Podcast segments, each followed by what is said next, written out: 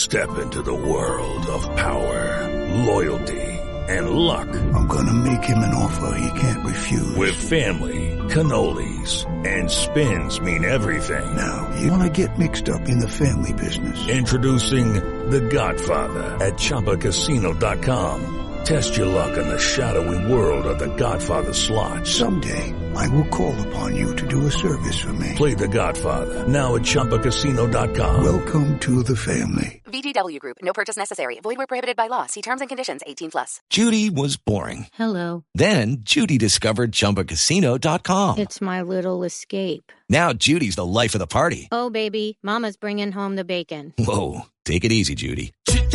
The Chumba life is for everybody. So go to ChumbaCasino.com and play over 100 casino-style games. Join today and play for free for your chance to redeem some serious prizes. ChumbaCasino.com. No purchase necessary. Void where prohibited by law. 18 plus terms and conditions apply. See website for details.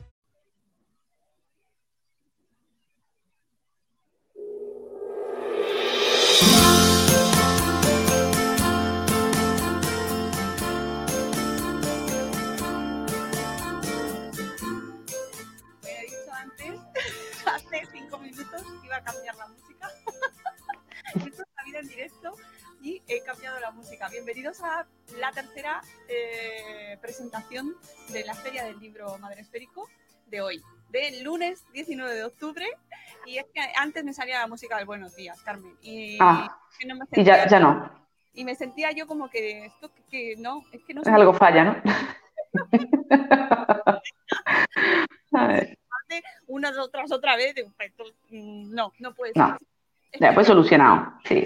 Espero que a la gente le guste esta musiquita que he sacado de aquí.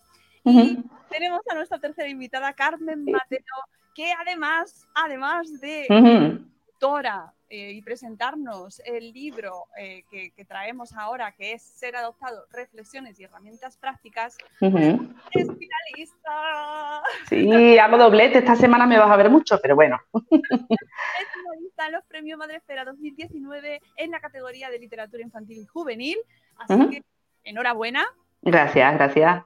Además, no nos conocíamos, es la primera vez que hablamos. Ujú. Bueno, mm, mm, enhorabuena porque es un premiazo llegar a la final. Es una pena Pues que sí. este año haya quedado tan deslucido todo, todo, todo en general, no solo los premios, todo Ujú. ha quedado deslucido. Ujú. Bueno, mm, ya solo estar ahí, Carmen, con lo Sí. que está la cosa y mantener Sí. y seguir escribiendo es un premio maravilloso. Sí, y lo sabemos, y lo sabemos. Yo me siento súper afortunada desde el primer día que salió el- los premios y yo dije, bueno, vamos a intentarlo y resulta que, bueno, que el intento se quedó en, fíjate, ¿no? en la nominación. O sea que contentísima, con muchas ganas de sábado y, como hemos dicho, adaptándonos a las circunstancias. Lo vamos a dar todo igualmente, de manera online. Ahí está, el sábado a las 11 de la mañana os esperamos a todos. Pero hoy vamos a hablar rápidamente porque tenemos hasta las 5 y 20 Ujú. de Sí. tu libro. Eh, bueno, lo primero, ¿por qué escribes este libro?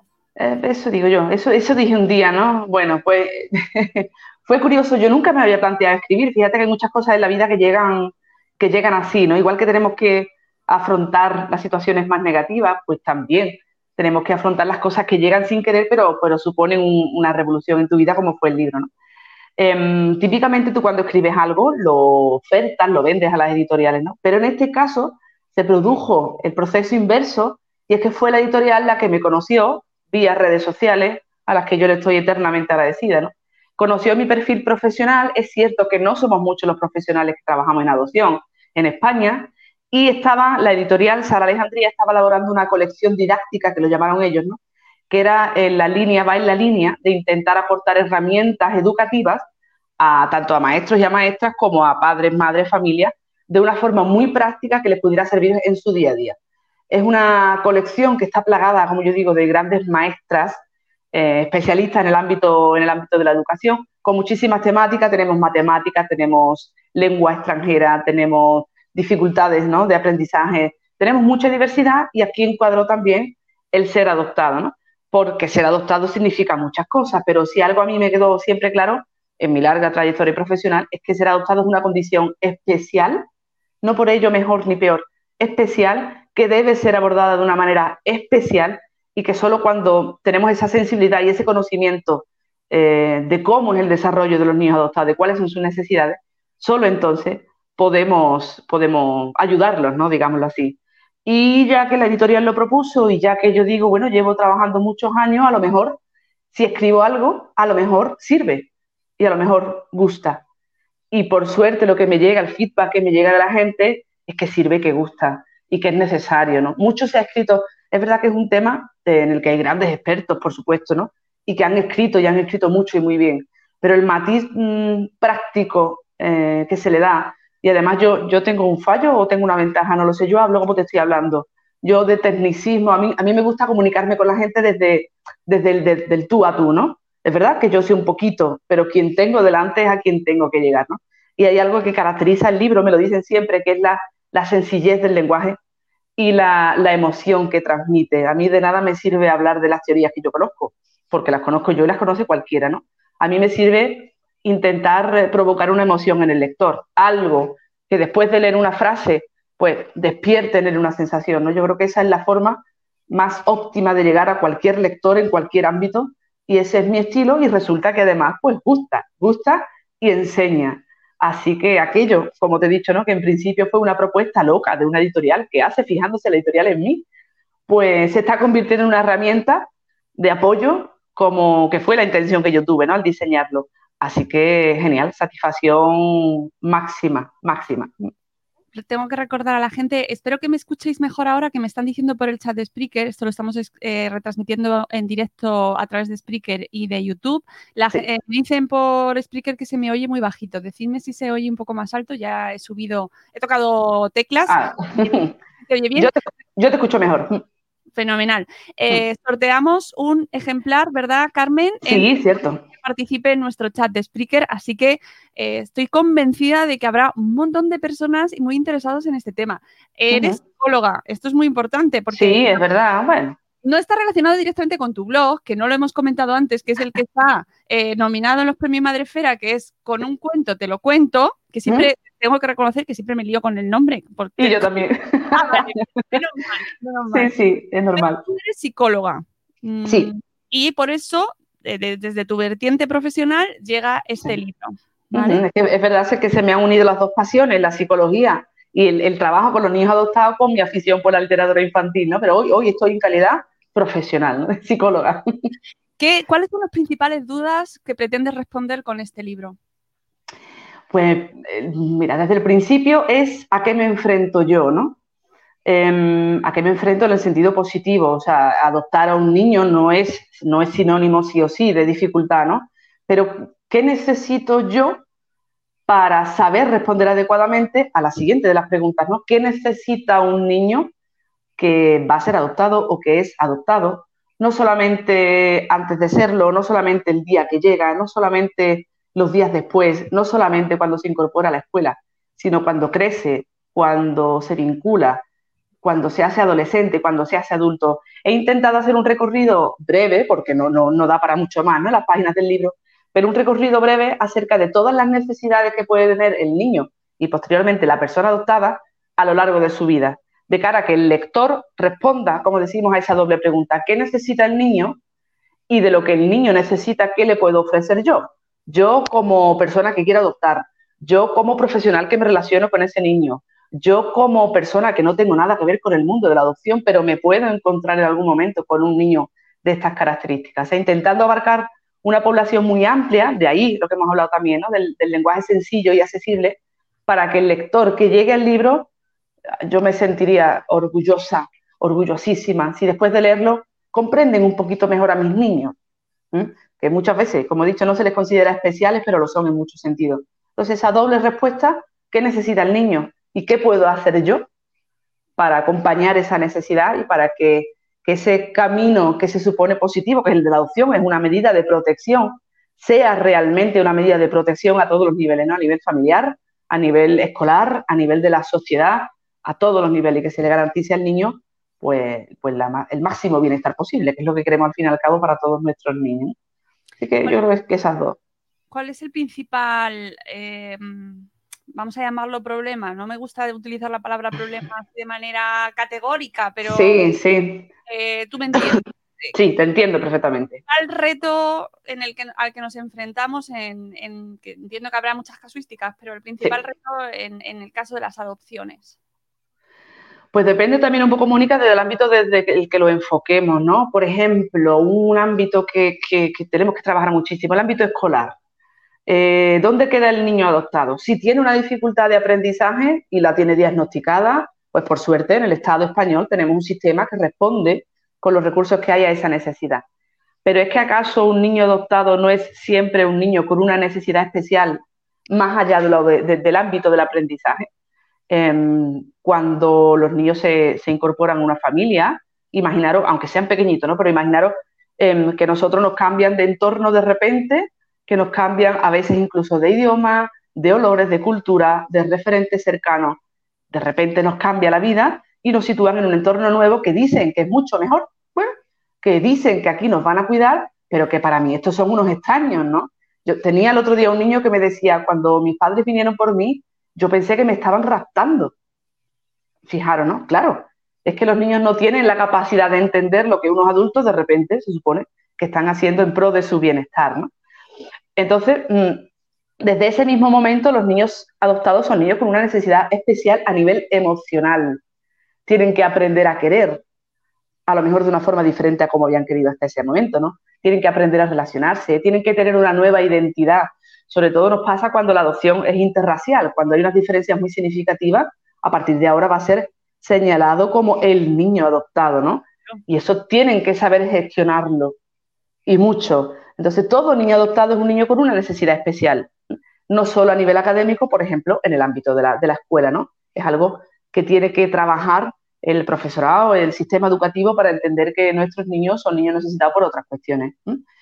En el ámbito de la sociedad, por ejemplo, mm, yo me encuentro mucho que mis niños me trasladan una sensación de, lástima por parte de la sociedad. Y es una lástima que a ellos no les gusta y que no les hace ningún bien, porque ellos no, no, son, no son menos ni, ni tienen que agradecer a sus padres el hecho de haberlos adoptado, ¿no? Entonces, a mí me encantaría que la sociedad eh, tuviese un concepto distinto de los niños, no como pobrecitos, sino como unos niños que han tenido unas circunstancias de vida que ahora tienen una realidad muchísimo mejor y que no tienen que arrastrar esa lástima eternamente, ¿no? Porque no es así. Y desde el ámbito de las familias en general, yo creo que el mayor reto, fíjate que el mayor reto yo creo que está más en la familia que en el niño, en tener una capacidad de introspección tremenda para ser conscientes de lo que se está haciendo, de que tener un hijo hoy en día no es tarea fácil de ninguna de las maneras, máxime si ese niño que llega a tu casa es un niño abandonado, que aunque la palabra sea gorda, sea fea, todo niño que llega a casa a través de la adopción es un niño abandonado, herido y que ha sufrido, ¿no? La adopción no puede ser un capricho, la adopción no puede ser una moda, ya está bien, ¿no? De, de, de, adopciones que, bueno, que sientan muy bien o que a nivel social pueden tener cierto prestigio, pero estamos jugando con la vida de los niños y evidentemente si es difícil ser padre o ser madre de un hijo biológico, el reto que supone la adopción es mucho mayor a nivel de vinculación, a nivel de estrategia educativa, a nivel de capacidad empática, a nivel de respuesta a la sociedad, de respuesta a uno mismo. Entonces, yo creo que el gran reto de la adopción desde la familia es que los papás, las mamás, las familias que quieran eh, meterse en, este, en ese proceso tengan una capacidad de introspección suficiente para asegurarnos que son la mejor familia que este niño puede tener. La mejor familia, fíjate que en ningún momento he hablado de ingresos económicos, ni de vivienda, ni de recursos, no, no. La mejor familia a nivel emocional, para, bueno, hacer frente a las dificultades y a las potencialidades y, a, y a, las cosas tan bonitas y tan preciosas que también nos trae la adopción. Fíjate, si, si hablas de las dificultades de, de, cara a la familia, si estamos nosotros hablando en Madrefera de lo difícil que es la crianza todo Eso. El, todo el día, todo el día. Eso es. Pues en el caso de la adopción es que entramos en un terreno eh, que yo creo que es mm, desde fuera se ve incluso más complicado de lo poco, por lo poco que se conoce. Uh -huh. Claro, es que tú no esperas, o sea, tú esperas que un niño te quiera de manera espontánea. Por ejemplo, estamos acostumbrados a la paternidad o en la maternidad biológica, que aunque el vínculo no se da, no se da de manera ¿no? así superficial, pero bueno, su, sigue un proceso en el que se va consolidando. Y raro es el proceso de vinculación que se rompe, tiene que pasar algo tremendo, ¿no? Pero claro, es que en la adopción el proceso se construye y se reconstruye porque ese niño ya ha tenido una vinculación, sana o insana, ya la ha tenido. Y en los casos en los que ha sido insana, que en la mayoría de los casos de la adopción es así, ese niño ha aprendido, por ejemplo, que quien te quiere te pega, ¿no? Quien te quiere te maltrata, quien te quiere te, te, te minusvalora. Y hay veces que las buenas muestras de afecto y de cariño son tan raras para ellos que no son capaces de entenderla, ¿no? Entonces el, el, proceso de vinculación se reconstruye y eso es algo que, hasta que muchas familias no lo viven no, no, son conscientes de ello, ¿no? Bueno, yo pensé que esto se desarrollaría con dificultades, más lento, pero yo no supuse nunca que el niño me podría rechazar o yo no supuse nunca eh, que el niño me pidiese que lo maltratara de alguna forma para sentirse seguro en ese estilo de relación. O son cosas que, que evidentemente la información muchas veces está, pero mientras más información se tenga respecto a eso, más garantías de que el proceso puede ser exitoso. ¿no? Va a ser siempre fundamental saber, porque la ignorancia tampoco justifica la mala actuación. ¿no? Hay que estar preparado y hay que prepararse, por ejemplo, con la lectura de, de manuales de materiales como este. Efectivamente, tu libro, eh, ¿cuánto, ¿cuándo lo publicaste? ¿Cuánto tiempo lleva? El libro salió en diciembre del año pasado. Pudo estar antes del confinamiento, pudo salir y pudo disfrutar un poquito de la calle. Ah, bueno, entonces es muy reciente, Carmen. Sí, ah, yo sí, yo sí. Mi vida ha dado un vuelco últimamente y todo en mí es muy reciente, pero potente, pero bien, llegando y aterrizando bien. Todo lo que sí. sea prepandemia es hacia allá, ayer. No, y tuve suerte porque es verdad que todo en pandemia todo es mucho más difícil, pero salió y se disfrutó un poquito. Me faltaron las ferias, me quedé con las ganas de la feria. Bueno, claro, llega, llegarán, llegarán. Todos, los autores este año están igual y con sí. charlas así de este estilo y todo. Sí. Eh. ¿Cuál ha sido la acogida de este libro? Que nos comentabas un poquito que el feedback que te está llegando. Yo estoy muy contenta, Mónica, muy contenta de la acogida eh, más allá de las ventas, ¿vale? Bueno, las ventas es una realidad que está ahí y, y, los autores es cierto que tampoco no... Y un tema como el tuyo además que es muy, muy específico, Exacto. Muy concreto y que no es una literatura mainstream que te pongan en un... No, no, en absoluto, claro, es un tema que yo lo sabía, que es un tema de, de, de, de tirada concreta, ¿no? Porque es una población concreta. Pero yo siempre he dicho, además me gusta utilizar esta expresión, que mi libro nunca será un best seller, es un low seller me he inventado yo el término, no sé si existe. Es un libro de seller, de venta lenta. Ah, venta no, lenta. Ajá, que eso significa que tiene que ir llegando y se recomienda en el boca a boca, ¿no? Lo que hemos dicho, el contexto de adopción claro. al final son unas claro. cuantas personas, pero son unas personas muy con muchas ganas de conocer y de saber. ¿eh? Entonces, este no es un libro explosivo, que yo lo lanzo y al tercer día ya vamos por la segunda edición, ni mucho menos. A mí, además, lo que me interesa es que a quien llegue le sirva, y que los recomiende. Ese es el mayor de los éxitos, que una persona que está en ese proceso le sirva. Y me gusta mucho, mucho cuando me dicen que lo han comprado y lo han leído los que serán los abuelos del niño adoptado, los que serán los titos, para que también ellos aprendan. Claro, la persona que está implicada directamente tiene más o menos un conocimiento de lo que es esto, ¿no? Pero las otras personas no. Entonces, cuando me dicen, yo, yo se lo he dejado a mi madre para que lo lea, bueno, pues me imagino a esa señora de 60 o 70 años leyéndome y aprendiendo algo de mí, y eso me parece maravilloso, ¿no? Maravilloso, además de todos los padres y madres a los que les acompañan. Pero me parece muy significativo porque en el capítulo que dedicamos a la acogida, uh -huh. eh, hablamos, tuvimos la suerte de hablar con una familia de, de acogida, eh, me comentaba que lo más duro para ellos era eh, las familias, la familia, uh -huh. entorno, uh -huh.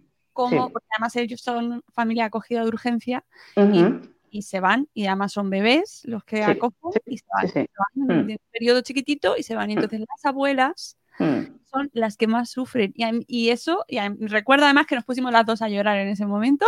Mm -hmm. es muy, muy emotivo ese proceso. Con lo cual entiendo que el entorno eh, necesita esa información, si cabe, tanto como, como la propia familia, ¿no? Que lo está claro. viviendo. Claro, son protagonistas indirectos, evidentemente, del proceso de adopción, que es quien lo solicita, ¿no? Directamente, pero, pero están ahí y al final, bueno, la labor de abuelo, de abuela, de tito, de tita es fundamental, ¿no? El entorno, los profes, profes. Te, te... Además, además está llegando a profes que lo están viendo, pero los profesores se presupone como mayor nivel de preparación, fíjate, ¿no? Sí. Entonces, que les llegue y les sirva, a mí es algo que me resulta más esperable. Pero, pero nunca pensé en que me leyera la familia extensa de la adoptiva, y cuando me lo han dicho me ha generado una sensación tremendamente satisfactoria, ¿no? Como es verdad, es verdad que no, nos olvidamos de ellos y están ahí, son elementos fundamentales. Totalmente, y es que tienen que, que tener esa información tan valiosa, o sea que me Claro. Así que compartid, compartid amigos, a todos aquellos que estéis interesados en, en este tema o que tengáis cerca gente que esté Eso. en el proceso, ¿no? Porque es un libro, entiendo que se empe- puede empezar a leer desde el principio, ¿no? Bueno, vam- estamos Sí. pensando en adoptar, te tienes Sí. que leer el libro. Sí, sí, sí. Es ideal, sería ideal que se leyera desde el principio. Y es cierto, yo siempre lo digo, que yo no hablo de dificultades concretas. Hay gente que ha dicho, ¿no? Eh, eh, ¿Comentas algo de cómo abordar este problema que tengo yo en casa? No, no, no. Porque además para eso había que escribir, bueno, algo mucho más personalizado y no es la idea, ¿no? Además, yo nunca quise hablar de ninguno de mis niños en concreto, porque yo creo que la vida de mis niños es nuestra y se, se trabaja en un contexto privado y no me apetecía exponerla, ¿no?